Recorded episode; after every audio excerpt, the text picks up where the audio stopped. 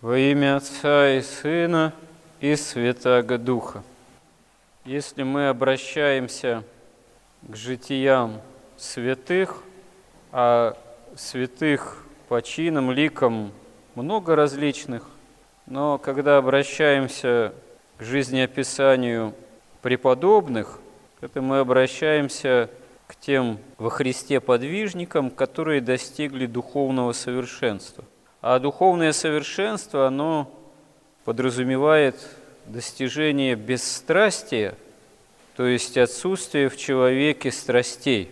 И такое отсутствие страстей, оно делает человека свободным от воздействий прямых дьявола, потому что, как святые отцы опытно утверждают, дьявол действует на нас – прежде всего через наши грехи и страсти.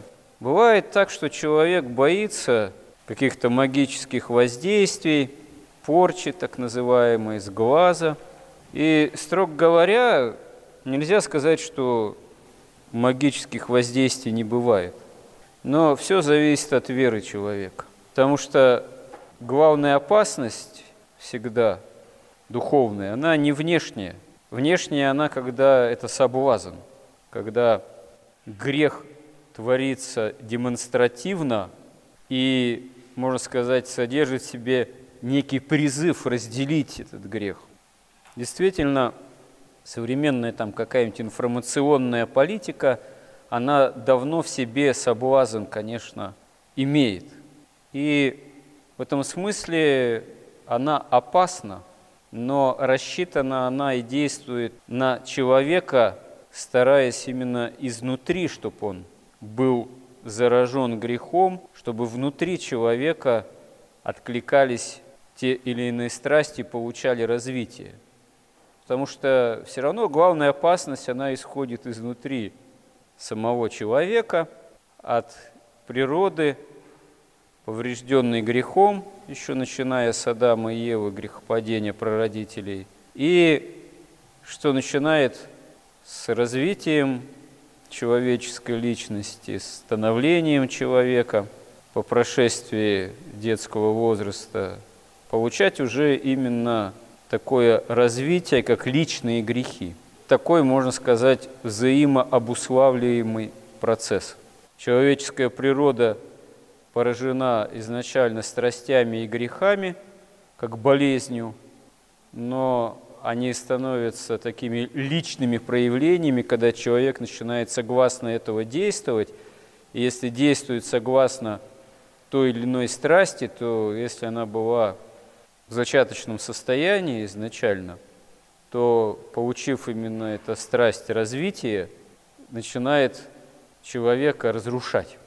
Никто не рождается алкоголиком, пьяницей, но может быть наследственность, в этом смысле дурная, может быть психофизический такой в человеке склад, когда к этому есть действительно определенная предрасположенность.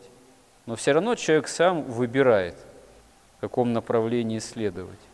И вот преподобные святые, они являют такой пример, э, когда человек действительно последовал в направлении Царства Небесного. Потому что еще при жизни они стали образцом такой деятельной ответной любви ко Христу, которая ни перед чем не остановилась. Но ни перед чем в плане собственного комфорта, благополучия, достатка и так далее и тому подобное. Бывают люди, которые ни перед чем не останавливаются в отношении других, готовы ради материального достатка убивать. Таких примеров, к сожалению, масса – и в истории человечества, и в наши времена. И еще страшнее, когда человек готов идти по трупам ради достижения власти как таковой над миром, над другими людьми. Часто примеров такого рода безумия в истории очень много, потому что это безумие еще и потому, что ну добился ты власти, ну сохранил ты ее как мог – проливая кровь, чтобы этой власти не лишиться. Но настал час смертный, дальше-то что? Разве эта власть земная простирается на небеса, где Господь властен, прежде всего даруя пример нам жертвенной любви?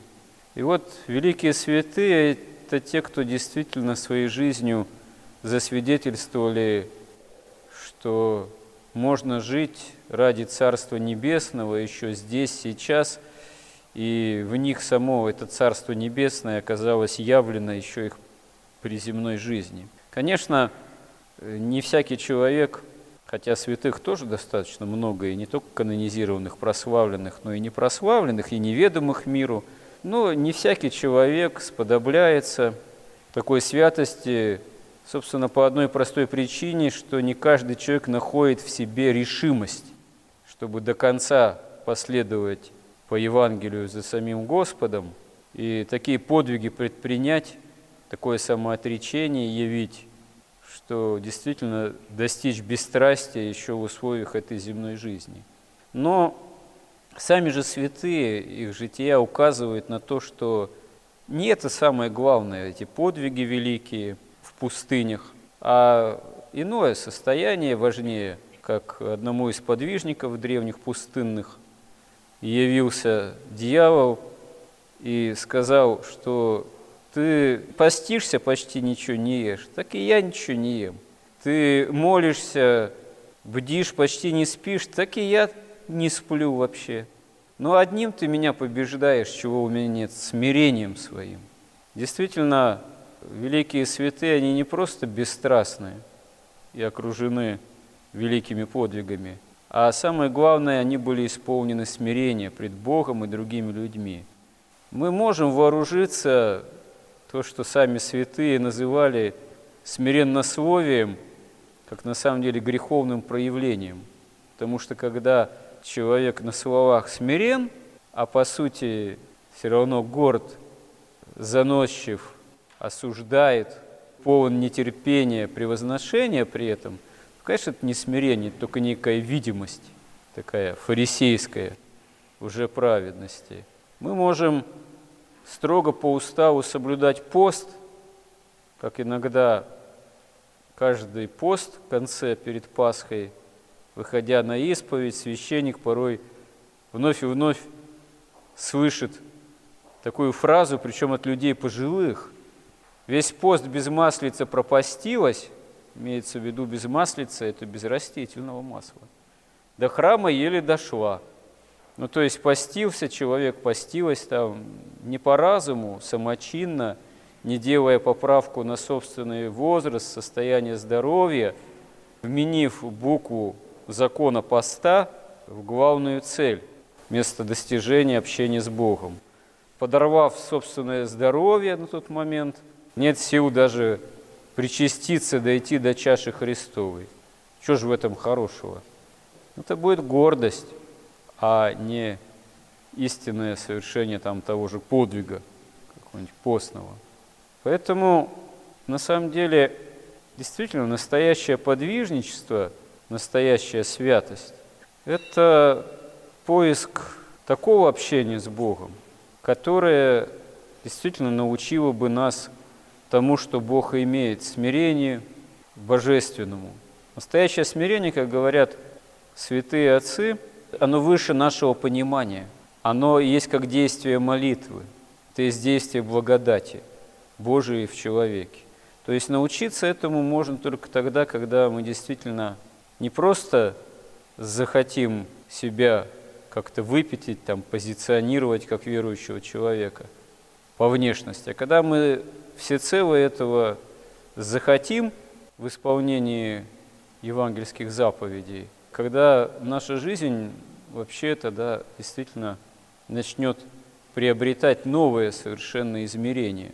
И с разными людьми это по-разному бывает, но в этом всем применительно каждому человеку есть какая-то своя тайна. Почему с одним человеком это происходит, а с другим почему-то не начинает долгое время происходить. Дай Бог, чтобы вообще начало происходить это внутреннее благодатное изменение.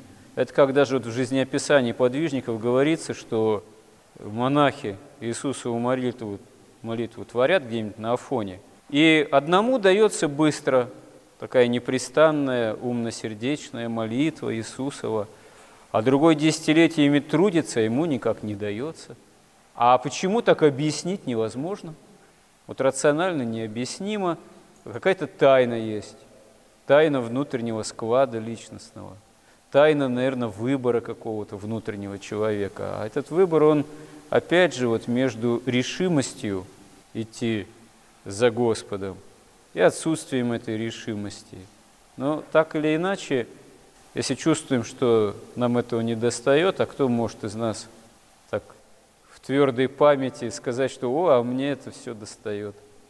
Да нет, если осознавать, пытаться себя, прежде всего, как у святых и говорится, нужно осознавать собственные немощи, осознавать себя как немощных.